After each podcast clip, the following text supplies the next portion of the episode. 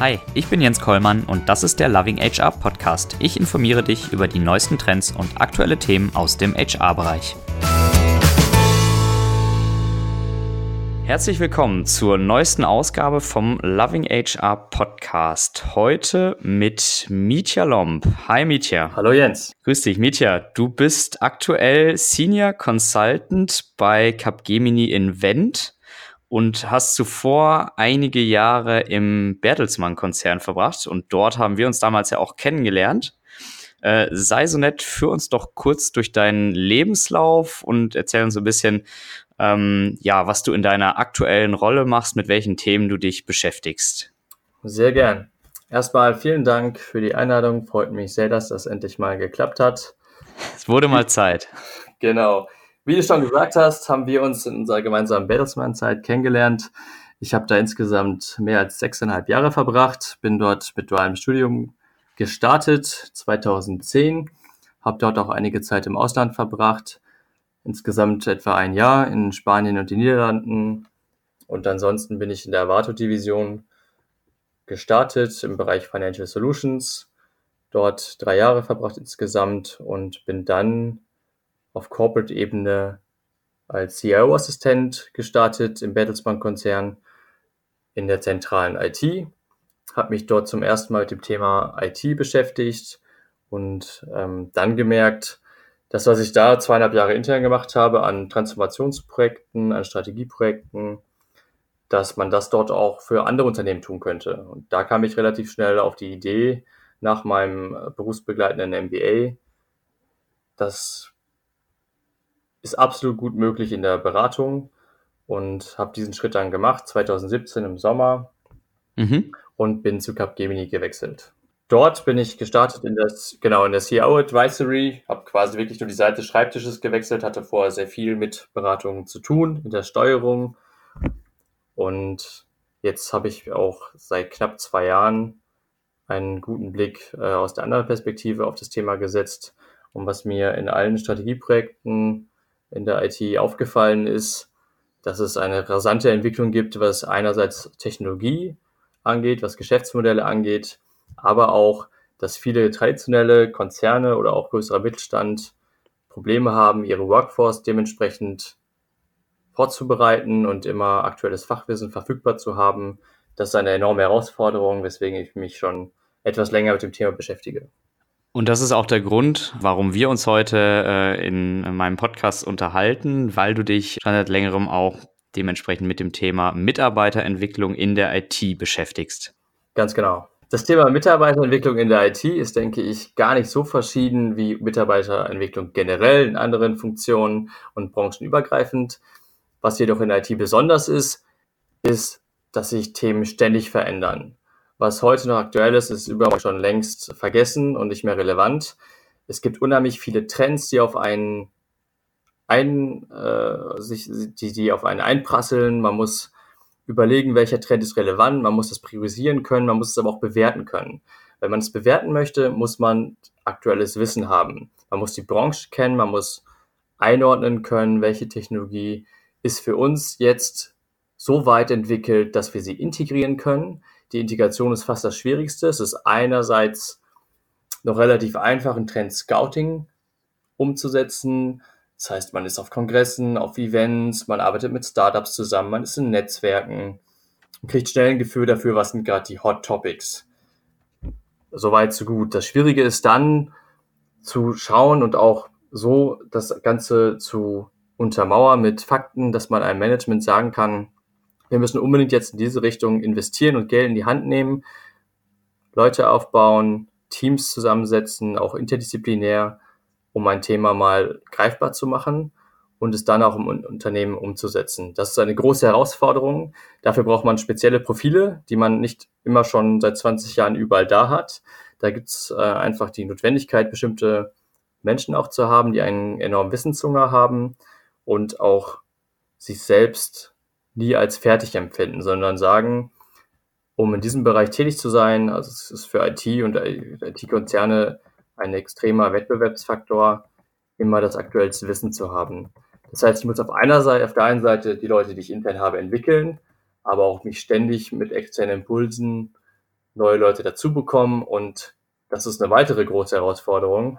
Wie bekomme ich denn diese Leute, diese Profile und wie spreche ich sie an? Was sind denn bei euch aktuell die großen Themen, mit denen ihr euch auseinandersetzen müsst und in denen ihr dementsprechend auch eure Mitarbeiter weiterentwickeln müsst? Da wir als IT-Strategieberatung sehr stark Auftraggeber CIOs beraten als Auftrag, also die sind unsere Auftraggeber. Was für jeden CIO aktuell auf der Agenda steht, ist das Thema digitale Transformation. Das ist erstmal ein sehr weitläufiger, großer Begriff, wo sich viele Themen drin verstecken. Mir ist wichtig, das einmal abzugrenzen zum Thema Digitalisierung. Oft wird das sehr synonym verwendet. Für mich ist das absolut nicht das Gleiche. Mhm. Was ist aus deiner Sicht der Unterschied? Ähm, digitale Transformation ist wirklich sehr umfassend und dazu gehört auch der ganze kulturelle Change dazu. Das ist wirklich Transformation zu digitalen Themen. Man kann dieses Thema Digitalisierung sehr schön äh, mit einem Zitat von Thorsten Dirks, der ist ähm, CEO der Telefonica Deutschland. Ich weiß nicht, ob es immer noch ist, aber dieses Zitat konnte ich einfach nicht vergessen, weil ich es so gut finde. Der hat mal gesagt, wenn Sie einen Scheißprozess digitalisieren, dann haben Sie einen scheiß digitalen Prozess.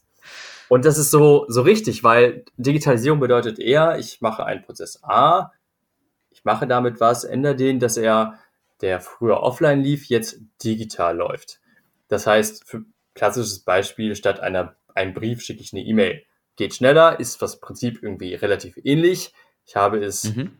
digitalisiert, aber ich habe es nicht transformiert. Transformieren bedeutet, ich mache etwas grundlegend neu. Ich überlege mir, ich habe eine 1 zu 1 Beziehung zu meinem Konsumenten. Ich muss immer irgendwie den informieren, ihn abholen, ich muss ihn ansprechen, ich muss ihm verschiedene Kanäle zuspielen. Transformation wäre für mich, ich drehe das um und sage, ich habe eine Plattform, da holt er sich das alles selbst, was er braucht an Informationen. Das heißt, ich denke etwas komplett neu und mache nicht nur den Schritt von offline zu digital, denn dann kann es passieren, dass man Prozesse, die vorher schon nicht so gut waren, in einer digitalen Form immer noch nicht so gut hat oder wie mit dem Zitat, sie bleiben scheiße. Mhm, jetzt hast du äh, eingangs schon, schon angedeutet, dass es im IT-Bereich grundsätzlich ähm, Unterschiede gibt im Vergleich zu anderen Funktionen, auch zu anderen Bereichen, was die Weiterentwicklung angeht. Was sind aus deiner, deiner Ansicht nach so die, die Hauptunterschiede äh, und was sind auch die daraus entstehenden Herausforderungen und vielleicht auch Probleme, mit denen ihr konfrontiert werdet? Ich spreche grundsätzlich lieber von Herausforderungen als von Problemen.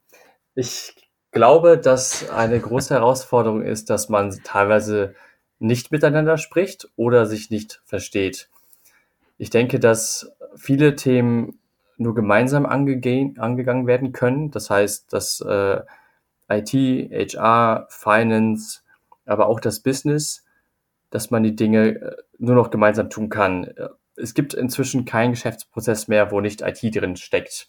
Irgendwo gibt es immer einen IT-Impact. Das heißt, wir brauchen grundsätzlich in allen Unternehmensbereichen Menschen, die mit dem Wort digital was anfangen können, die mit IT grundsätzlich was anfangen können. Und ich denke, ein großes Thema ist einfach die Zusammenarbeit.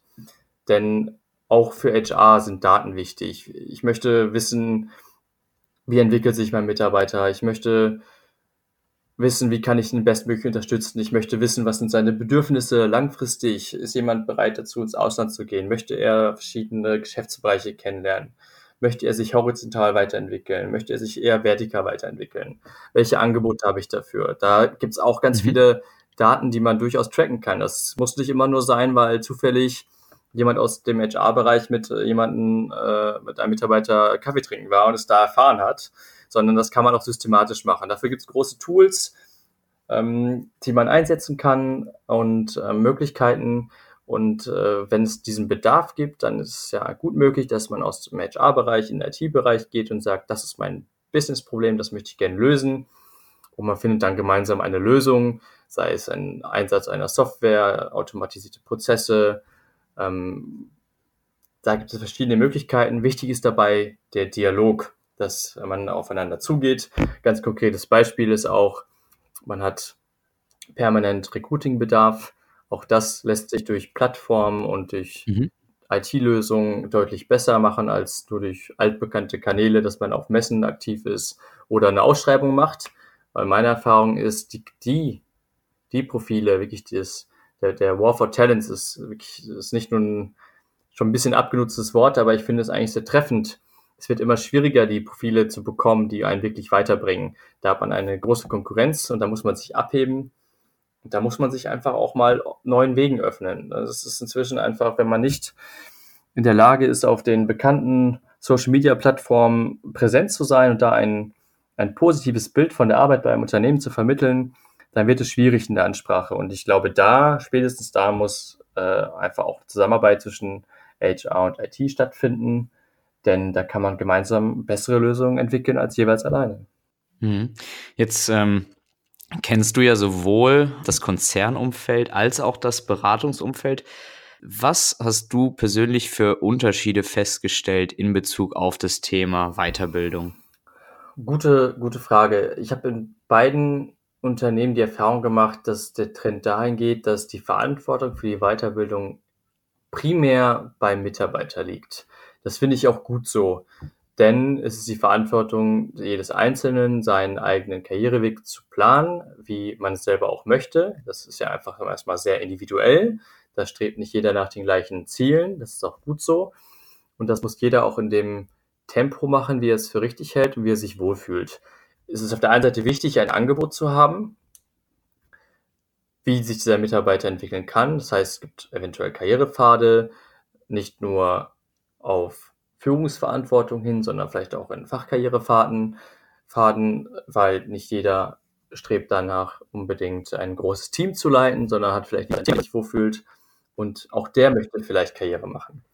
Und ich glaube, dann ist es immer ein mhm. Zusammenspiel. Ich finde es schon gut, wenn es primär der Lead ist beim Mitarbeiter und der sich Gedanken macht, das platziert, das auch artikuliert. Das ist auch ganz wichtig. Sonst ist Enttäuschung vorprogrammiert, dass man sagt, ich möchte mich da und dahin entwickeln und mit der Führungskraft einen Weg dorthin skizziert. Dazu gehört natürlich auch bei in der Führungskraft. Ohne die wird es schwierig. Der Mitarbeiter kann es alleine nicht machen. Und es muss natürlich auch gehört werden. Und da muss sich mhm. jedes Unternehmen gut aufstellen und das Management und die Führungskräfte dafür sensibilisieren, diese Themen aufzunehmen und auch hochzuspielen. Anders geht es aus meiner Sicht nicht. Große Unterschiede kann ich deswegen nicht so wahrnehmen, ja. Grundsätzlich, was die Ansage ist, äh, wie, wo der Trigger dafür losgehen muss. Also Angebote gibt es bei beiden. Es gibt bei beiden eigene Universities mit mit Schulungsangeboten, äh, mit internen Kollegen, die, die, die schulen, Train-the-Trainer-Konzepte, aber auch externe. Was ein leichter Unterschied ist, dass es bei, in, der, in der Beratung bei uns sehr stark gefördert wird, dass man sagt, wir haben fünf Tage zur Weiterbildung, die dürfen wir investieren, wie wir möchten. Gibt es einen riesigen Schulungskatalog, da kann man, da gibt es dann Trainings, Schulungen, die sind zum Teil optional, für deine Unit, für dich selbst, themenspezifisch. Und es gibt Dinge, die sind für dein Grade, also für dein, für dein Level, Consultant, Senior Consultant, Manager oder was auch immer, wo man sagt, die sind mandatory, die musst du machen, bevor du in ein neues Level kommst. Und das finde ich eigentlich ganz smart. Das sind einfach Themen, wo wir sicherstellen können, dass man auf seinem Level souverän agieren kann. Das sind Basic-Trainings am Anfang und dann wird es immer spezifischer. Und da kann man dann selber dem die Richtung geben, wie man es möchte. Möchte ich mich eher thematisch entwickeln, eher funktional? Möchte ich eher Führungsthemen machen? Und ich kriege trotzdem eine sichere Basis von Basic-Themen, die einem helfen, seinen Job beim Kunden, auch im Sinne des Kunden, positiv zu gestalten. Und das finde ich sehr gut. Das ist schon ein Unterschied, dass man diese feste Anzahl Tage hat. Das ist äh, etwas flexibler, offener gewesen im Konzern. Dafür gab es dort eine deutlich größere HR-Abteilung, auch gerade was Personalentwicklung anging. Da ist natürlich mehr Manpower, da sind wir relativ schlank, weil bei uns der Fokus natürlich darauf liegt, Beratung beim Kunden zu machen. Das heißt, unser Backoffice ist einfach im Vergleich deutlich schlanker und gestreamliner, weil der Fokus dann ganz stark beim Kunden liegt. Wir aber trotzdem darauf achten, dass unsere Mitarbeiter jeweils die Skills haben, die sie benötigen und sich halt auch selbst mit einbringen können, wie sie sich entwickeln möchten. Jetzt hattest du am Anfang unter anderem den Begriff Trendscouting erwähnt in, ich sag mal, so der Weiterbildungslandschaft, in den Maßnahmen, in den Möglichkeiten, die ähm, ihr zum Beispiel bei Capgemini anbietet. Wie sieht aus deiner Sicht ähm, so die Zukunft der, der Weiterbildung generell, aber vielleicht auch spezifisch in der IT aus? Was sind aus deiner Sicht Bestandteile? Was ist vielleicht auch der Mix aus on the job, off the job?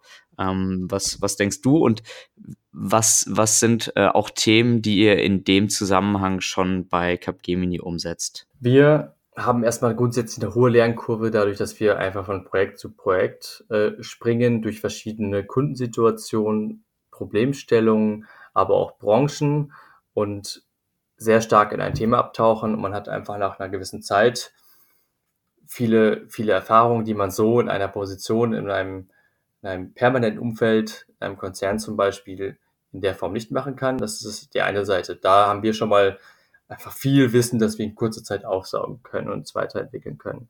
Was wir zusätzlich machen, neben Trainings, die on-site sind, die dann ein bis zwei Tage, drei, aber das ist eher selten für ein Training machen, ist ein großes E-Learning-Angebot. Das kenne ich früher aus dem Konzert auch noch. Da gab es eine große Plattform, da gab es eine Million Online-Kurse geführt zu jedem Thema. Die konnte man sehr flexibel machen, weil man hat keine Reisekosten, man muss das Büro nicht verlassen, man kann es zu Hause am Wochenende machen, man ist sehr flexibel. Das haben wir auch.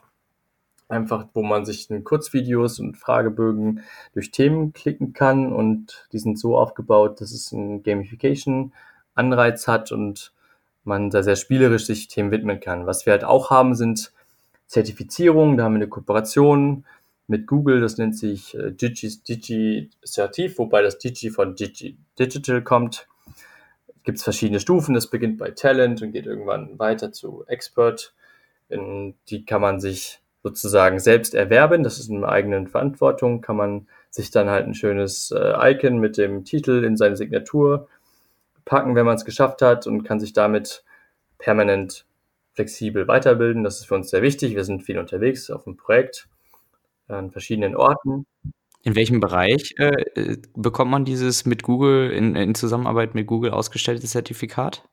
Das ist wirklich, das heißt, äh, man ist, wenn man die, zum Beispiel die erste Zertifizierung dafür macht, die Digitalent, dann ist das, man ist für das Thema digital, das heißt, gehört alles dazu, digitale Transformation, Digitalisierung, Trends, Technologie, Innovation, also alles rundherum die Hot Topics der IT, also alles eher Richtung Zukunft gerichtet. Wo geht die Reise hin? Das ist ja auch das, was wir unseren Kunden vermitteln müssen. Wir müssen immer dem, dem, der Realität des Kunden voraus sein und ihm Inspiration geben können und eine Richtung, wo es langfristig hingeht aus unserer Sicht. Und das können wir durch solche Themen wie diese Zertifizierung, die wirklich Richtung ähm, Innovation und digitale Transformation gehen, versuchen abzufedern. Das ist nämlich sonst, äh, man beschäftigt sich sonst ja mal mit reellen Problemen im Heute. Und das ist wirklich mehr der Teil, wir schauen Richtung Zukunft, Richtung Übermorgen. Was passiert in fünf Jahren, in zehn Jahren? Wie entwickelt sich die Gesellschaft? Wie entwickelt sich der Konsument? Was heißt das für unsere Geschäftsmodelle? Das versuchen wir über diese Zertifizierung mit abzubilden. Aber auch da mhm. ist ein großer Teil Selbstverantwortung des äh, Mitarbeiters. Denn nur durch Angebote des Unternehmens kann man das nicht bewerkstelligen. Dazu gehört auch einfach für einen selbst mit offenen Augen durch die Welt zu gehen, auch an sich selbst zu merken, wie verhalte ich mich. Ähm, zum Beispiel, wenn man das Smartphone nimmt, vor zehn Jahren war das irgendwie nochmal ganz anders, wie ich das genutzt habe, welche Möglichkeiten habe ich heute und was lese ich mir auch selber an, einfach weil ich Interesse am Thema habe. Und bei mir ist zum Beispiel so, ich hatte ein Projekt in der Mobility-Branche, dann nimmt man natürlich auch alle Medien in der Form ganz anders wahr, hört anders zu, weil es für einen total relevant wird. Jetzt bin ich in der Energiebranche, ist es wieder was ganz anderes. Davor aber auch mal im Retail. Und man nimmt dann auch seine Umwelt anders wahr, wenn man sich mit Kunden in den Bereichen beschäftigt. Wenn man ein Retail-Projekt macht und ich gehe dann bei mir in Köln durch einen Rewe, dann überlege ich mir, hm, welche Möglichkeiten hat denn eigentlich Technologie, um das Einkaufserlebnis zu verbessern? Für mich persönlich, für allgemein für den Menschen und dieser Teil ist für mich auch sehr relevant, weil man kann über Angebote immer inspirieren und den Menschen und Mitarbeitern zeigen, wie andere das sehen, aber das greifbar machen für sich selbst liegt dann doch in der eigenen Verantwortung. Und das ist etwas, was wir sehr stark von unseren Mitarbeitern und Kollegen auch möchten, sich damit auseinanderzusetzen und die eigenen Schlüsse für sich selbst zu ziehen, weil am Ende muss es jeder auch selbst beim Kunden transportieren. Das heißt, die Verantwortung liegt auch hier, wie in der Weiterbildung, zu einem großen Teil bei Mitarbeitern. Mhm, jetzt äh, hast du gesagt, und das ist ja letztendlich auch äh, Natur des Beratungsgeschäfts, dass ihr euren Kunden natürlich immer einen Schritt voraus sein müsst. Äh, wie bekommt ihr das hin und was sind vor allem auch ähm, Erfolgsfaktoren, die du spezifisch vielleicht auch bei euch bei Capgemini siehst, die es euch ermöglichen, dem Kunden auch wirklich immer einen Schritt voraus zu sein? Da haben wir mehrere Möglichkeiten. Ich habe einerseits diese Zertifizierung schon angesprochen. Was wir aber auch haben, ist, dass Capgemini an sich immer wieder Unternehmen aufkauft, kleinere Unternehmen. Oft sind das Innovationsagenturen, kleinere Digital äh, Labs und Startups, die wir in das Netzwerk mit, mit, mit reinholen, in die Capgemini-Gruppe und die dann ganz behutsam erstmal autonom lassen und irgendwann in die Geschäftsbereiche integrieren. Und das machen wir zum Beispiel in, in der Form, dass diese neuen Mitglieder der Gruppe, die wirklich eine komplett eigene Kultur haben, die stark gewachsen sind, die in der Innovationsbranche schon einen guten Ruf haben, die haben ganz andere Herangehensweisen an Workshops und denken mit den Kunden neue Geschäftsmodelle neu durch, stellen sie auf den Prüfstand, machen was ganz anderes, haben ganz andere Arbeitsweisen und dass wir versuchen, uns davon auch inspirieren zu lassen und da die Kollegen zusammenzubringen, um diese neuen Möglichkeiten einfach aufzusaugen und auch zu internalisieren. Dazu gehört zum Beispiel, dass Schulungsangebote von den Kollegen designt werden und durchgeführt werden. Und zwar nehmen wir da keinen großen Einfluss drauf, sondern wir nehmen das so, wie es ist, weil wir genau das andere ja auch brauchen und schicken unsere Consultant, Senior Consultant, Manager, alle Grades auch zu diesen Veranstaltungen und lassen uns da einfach auch Train the Trainer Konzept anleiten, wie man sowas machen kann, was sich bewährt hat um dieses komplett anders Denken auch zu lernen. Auch für uns ist es wichtig, diese Impulse zu bekommen und dann vielleicht sofort auch schnell umzusetzen. Wenn man einen Design Thinking Workshop gemacht hat, merkt man, dass es doch etwas anders ist als ein, ein klassischer Workshop, dass man einfach neue Methoden mit einführt und so dem Kunden auch zeigt, hey, es gibt andere Möglichkeiten, als äh, die 0815 Methoden, die man eh kennt, wo alle schon wissen, was am Ende bei rauskommt. Dann hat man vielleicht eine Optimierung, aber keine Revolution. Wir wollen halt schon Lösungen finden, auf die der Kunde allein nicht gekommen wäre. Dann sagt er auch, dass wir einen Mehrwert äh, für ihn erbringen in den Projekten. Und das ist ganz wichtig. Und diese Kooperation mit, mit, mit Startups einerseits, aber auch diese Integration durch, durch Zukäufe von, von Firmen, die sich in dem Bereich schon etabliert haben, ist da ein ganz wesentlicher Faktor für uns. Mhm. Jetzt hast du verschiedene ähm, Dinge angesprochen, die euch bei der Weiterentwicklung unterstützen. Ähm, das heißt zum Beispiel auch ähm, die Akquisition von neuen, kleinen, innovativen Einheiten ähm, sei es äh, sei es E-Learning. Was gibt's noch für Maßnahmen bei euch? Was macht ihr noch? Äh, vielleicht auch in Bezug zum Beispiel auf Job Rotation, um vielleicht auch mal in einen ganz anderen äh, Bereich reinzuschauen. Da gibt's bei uns einfach die Rotation haben ist bei uns in der DNA durch diese verschiedenen Projekteinsätze. Man man kommt auf man ist auf einem Projekt, man lernt dort sein Team meistens auch erst vor Ort kennen. Wir sind äh, sehr groß aufgestellt. Wir haben in jeder äh, größeren Stadt in Deutschland Büros, teilweise auch in kleineren. Ähm, teilweise, wir sind auch als Dachorganisation aufgestellt. Das heißt, wir haben Kollegen aus Deutschland, Österreich, Schweiz und sagen wir noch plus NL und die Niederlande, in denen wir Projekte staffen können. Kommt auch international zum Teil vor, aber der Großteil ist schon in der Dachorganisation.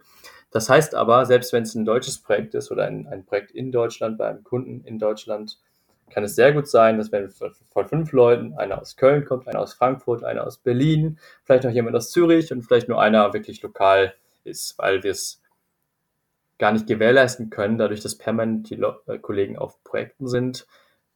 Natürlich wäre es schön, wenn es immer lokal möglich wäre, aber das ist einfach nicht möglich, weil die Leute sind zeitlich dann gebunden, eingeplant und so kann es durchaus sein, dass wir uns auf dem Projekt erst kennenlernen. Das heißt, wir müssen uns sehr schnell als Team zusammenfinden, kommen immer wieder in neue Situationen mit neuen Kollegen, lernen uns kennen, müssen aber direkt von Anfang an Leistung bringen und einen Mehrwert für den Kunden generieren, was immer ein, immer ein Stretch ist unter dem äh, Zeitdruck das hinzubekommen. Das heißt, dort müssen wir ständig lernen, werden ständig rotiert. Von daher brauchen wir kein großes äh, Rotationsprogramm, weil die Rotation im Job schon drin ist.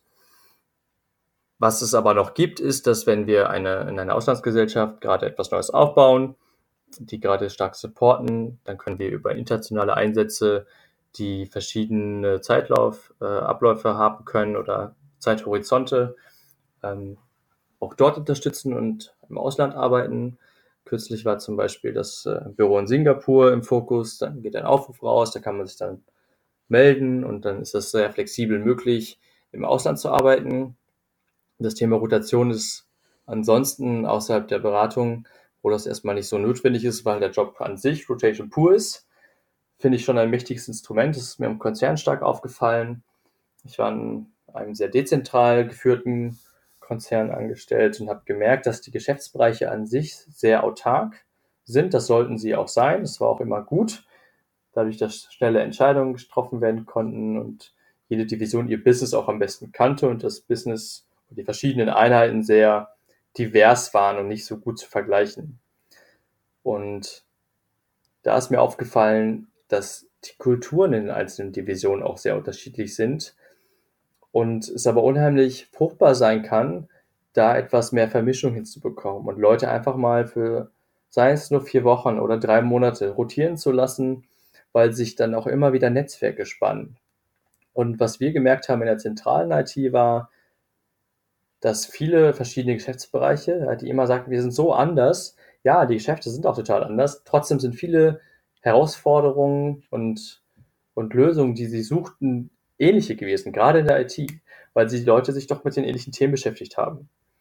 Und wenn wir die mal zusammengebracht haben zu Fachthemen, sei es zum Beispiel zum Thema Cloud, zum Thema IT-Einkauf, Innovation, dann haben die gemerkt, so unterschiedlich sind sie gar nicht. Und das fanden es eigentlich total gut, sich mal kennenzulernen, was aber in ihrem Alltag nicht passiert wäre. Also man musste sie schon ein bisschen dazu bringen.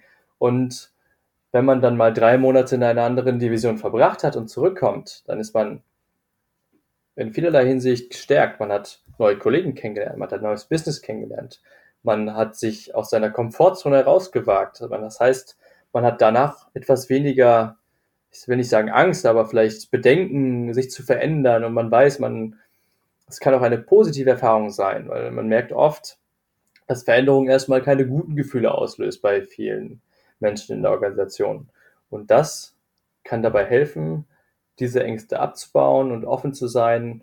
Und ich glaube, dass es vielen Konzernen gut tut, dort für mehr Durchmischung zu sorgen, dass äh, es einfach auch den Geist jung hält und flexibel zu sein, sich auf neue Themen einzulassen und auch menschlich sich zu öffnen, Kollegen kennenzulernen. Und wenn man zurückgeht, hat man immer noch Ansprechpartner, die man bei Fragestellungen anrufen kann. Man hält den Kontakt und kann sich austauschen und kann so das gesamte Wissen, was man in der Organisation hat, auch leveragen und nutzen. Und da schlummert so viel, nur es wird selten zusammengebracht in den Silos. Und wenn man diese Silos aufbricht, dann hat man enorm viel Potenzial, das man einfach nur zur Entfaltung bringen lassen muss. Mhm, bei euch findet, äh, du hast es gerade angesprochen, naturgemäß durch das Beratungsgeschäft viel informeller Austausch mit immer wieder mhm. wechselnden Kollegen statt. Gibt es bei euch dazu auch, ich sag mal, formelle Austauschformate, Events, die ihr intern nutzt, um wirklich auch für einen ähm, entsprechenden Wissenstransfer zu sorgen? Sehr oft und das in vielerlei Hinsicht. Einerseits gibt es im Projekt Möglichkeiten, dass wir eigentlich nach jedem Projekt einen Knowledge Management Prozess anstoßen. Das heißt, wir dokumentieren anonymisiert Projektergebnisse und, und, und wie wir, sind wir vorgegangen, dass ein nächstes Team, was vielleicht eine ähnliche Fragestellung hat, davon profitieren kann. Und Inhalte, die wir erarbeitet haben, nicht nur für das Projekt wichtig sind, sondern vielleicht auch für andere.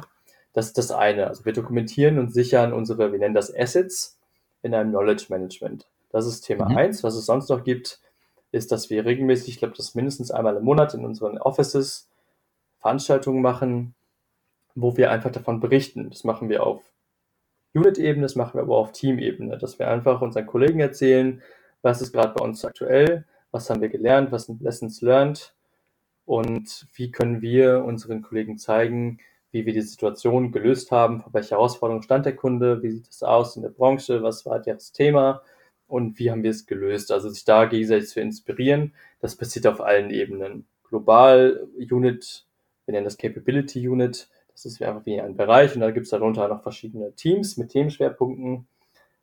Das wird groß geschrieben, was uns dabei aber auch wichtig ist, grundsätzlich intern eine offene Feedback-Kultur zu haben, uns, weil wir, wie ich gerade schon gesagt habe, nicht viel Zeit haben, um ein, ein Teambuilding aufzusetzen. Das muss einfach schnell funktionieren. Das geht nur mit offenem Feedback und, und, und offenem Austausch. Und dazu gehört halt auch, zu Dinge anzusprechen, die gut gelaufen sind, vielleicht aber auch nicht so gut gelaufen sind. Und dabei ist uns sehr wichtig, das konstruktiv zu tun. Das heißt, wir machen sehr oft, wir nennen das B's and C's, Benefits and Concerns. Und das kann man sehr global fassen, aber auch sehr mhm. klein. Man kann mal B's and C's machen nach einem Workshop, gucken, was lief gut, was lief nicht so gut, was wollen wir demnächst anders machen, was wollen wir beibehalten.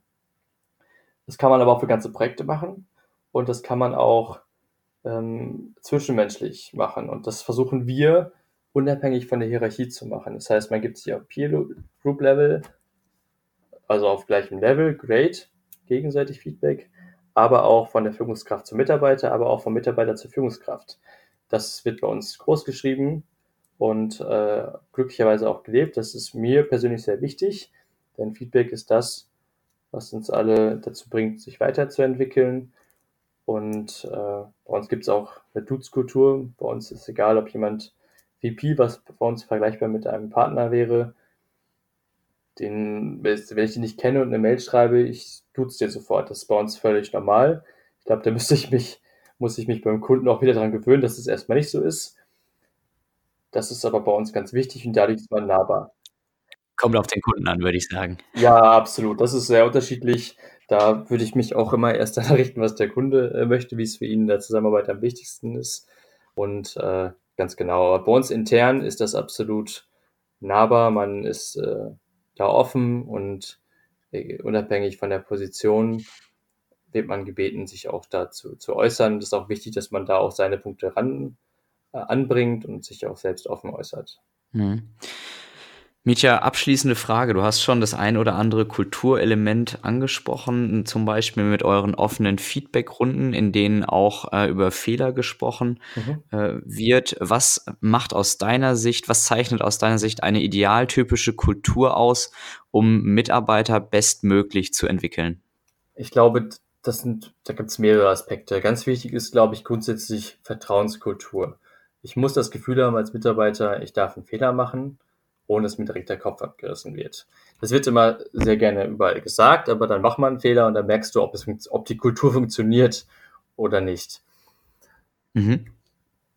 Ich habe die Erfahrung gemacht, äh, dass bei uns das schon gelebt wird. Wir haben keine große Anlaufzeit. Wir können nicht erst mal vier Wochen uns alles anschauen und dann loslegen. Wir müssen sofort starten. Dazu gehört eine, eine ausgeprägte Selbstreflexion, sich immer wieder zu hinterfragen, was ist da gut gelaufen, hätte ich das anders machen können, ähm, auch den Kunden zu lesen, zwischenmenschlich. Äh, sind wir auf einer Wellenlänge? Reden wir über das Gleiche? Verstehen wir uns, äh, bevor man überhaupt in den fachlichen Teil kommt? Das heißt, es gehört viel Beziehungsaufbau dazu. Und einfach dieses Vertrauen, das geben wir unseren Kollegen auf den Projekten erstmal einen Vorschuss sozusagen, weil sonst könnten die gar nicht arbeiten. Wenn wir sie permanent von Anfang an Angst hätten, wäre das Projekt zum Scheitern verurteilt. Das ist das Erste, also Vertrauen. Das zweite ist definitiv Empowerment. Wir müssen in der Lage sein, uns auf die Kollegen zu verlassen, ihnen das Mandat zu geben, du leidest jetzt den Stream A und bist auch für das Ergebnis im Stream A am Ende accountable, verantwortlich. Micromanagement können wir uns gar nicht leisten in der Kürze der Zeit und je nach Größe des Projektes und mehreren Streams würde man als Projektleiter, wenn man in jedem Stream voll dabei sein möchte und kleine Entscheidungen treffen möchte, da geht man einfach unter. Die Chance hast du nicht. Du musst dich auf deine Kollegen verlassen, deswegen ist das zweite Empowerment. Sorgt aus meiner Sicht und meiner Erfahrung eher für mehr Zufriedenheit und Motivation, weil ich selbst Dinge entscheiden darf und selber merke, dass ich Impact für meine Aufgabe habe und den Kunden selbstständig steuern kann. Das gehört natürlich auch eine gewisse Erfahrung dazu. Die hat man jetzt, wenn man als Junior Consultant oder Consultant einsteigt, nicht per se. Die muss man sich über die Zeit holen. Aber das beobachten wir sehr genau. Wir machen halbjährlich Reviews mit dezidierten Feedbacks. Wir holen uns Feedbacks ein und Bewertungen pro Projekteinsatz. Das heißt, wir können sehr gut diese Lernkurve in allen Dimensionen, fachlich wie aber auch Skills bezogen erheben und sind sehr transparent. Genau, und Transparenz wäre für mich dann der dritte Punkt. Ich muss das auch irgendwo tracken und, und erheben. Wie macht sich jemand auf dem Projekt? Wie hat es mit dem Kunden funktioniert? Wie hat es fachlich funktioniert? Wie eigenständig war er? Wie viel Hilfestellung war nötig? Und das halt auch pro Grade zu betrachten, also pro Level, weil da haben wir auch unterschiedliche Anforderungen an die verschiedenen Levels. Je senioriger das Level, desto mehr erwarten wir natürlich Selbstständigkeit.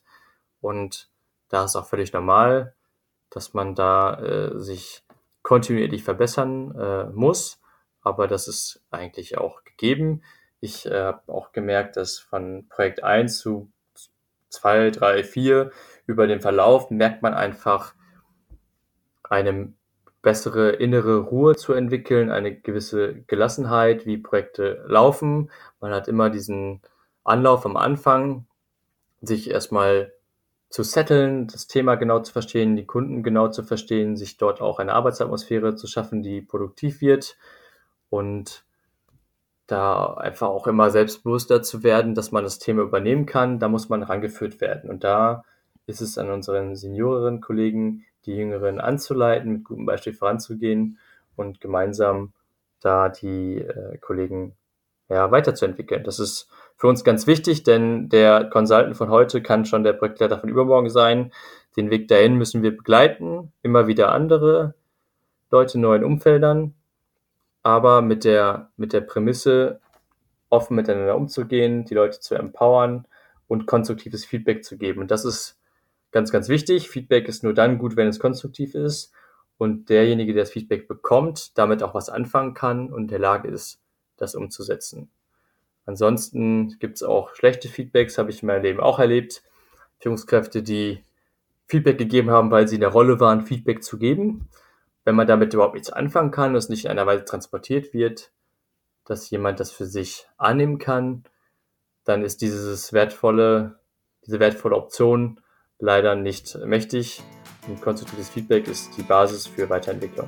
Schönes Schlusswort. Mietja, herzlichen Dank für den spannenden Input und dass du da warst. Vielen Dank, hat mir sehr viel Spaß gemacht. Danke, Jens. Mir ebenfalls und äh, weiterhin alles Gute bei Capgemini. Danke dir. Danke, bis dann. Das war's für diese Woche mit dem Loving HR Podcast. Wenn dir der Podcast gefallen hat, freue ich mich sehr über eine 5-Sterne-Bewertung. Ich freue mich aber auch ansonsten über Feedback, Kommentare, Fragen und Anregungen. Gerne eine Mail an jens.kollmann at lovinghr.de. Folge mir gerne auf gängigen Social Media Kanälen wie beispielsweise Facebook, Twitter, LinkedIn und Xing. Schau auf meiner Website vorbei unter lovinghr.de oder abonniere meinen Newsletter und WhatsApp Service. Alle Links sind auch nochmal in den Shownotes hinterlegt. Vielen Dank fürs Zuhören und bis zum nächsten Mal beim Loving HR Podcast.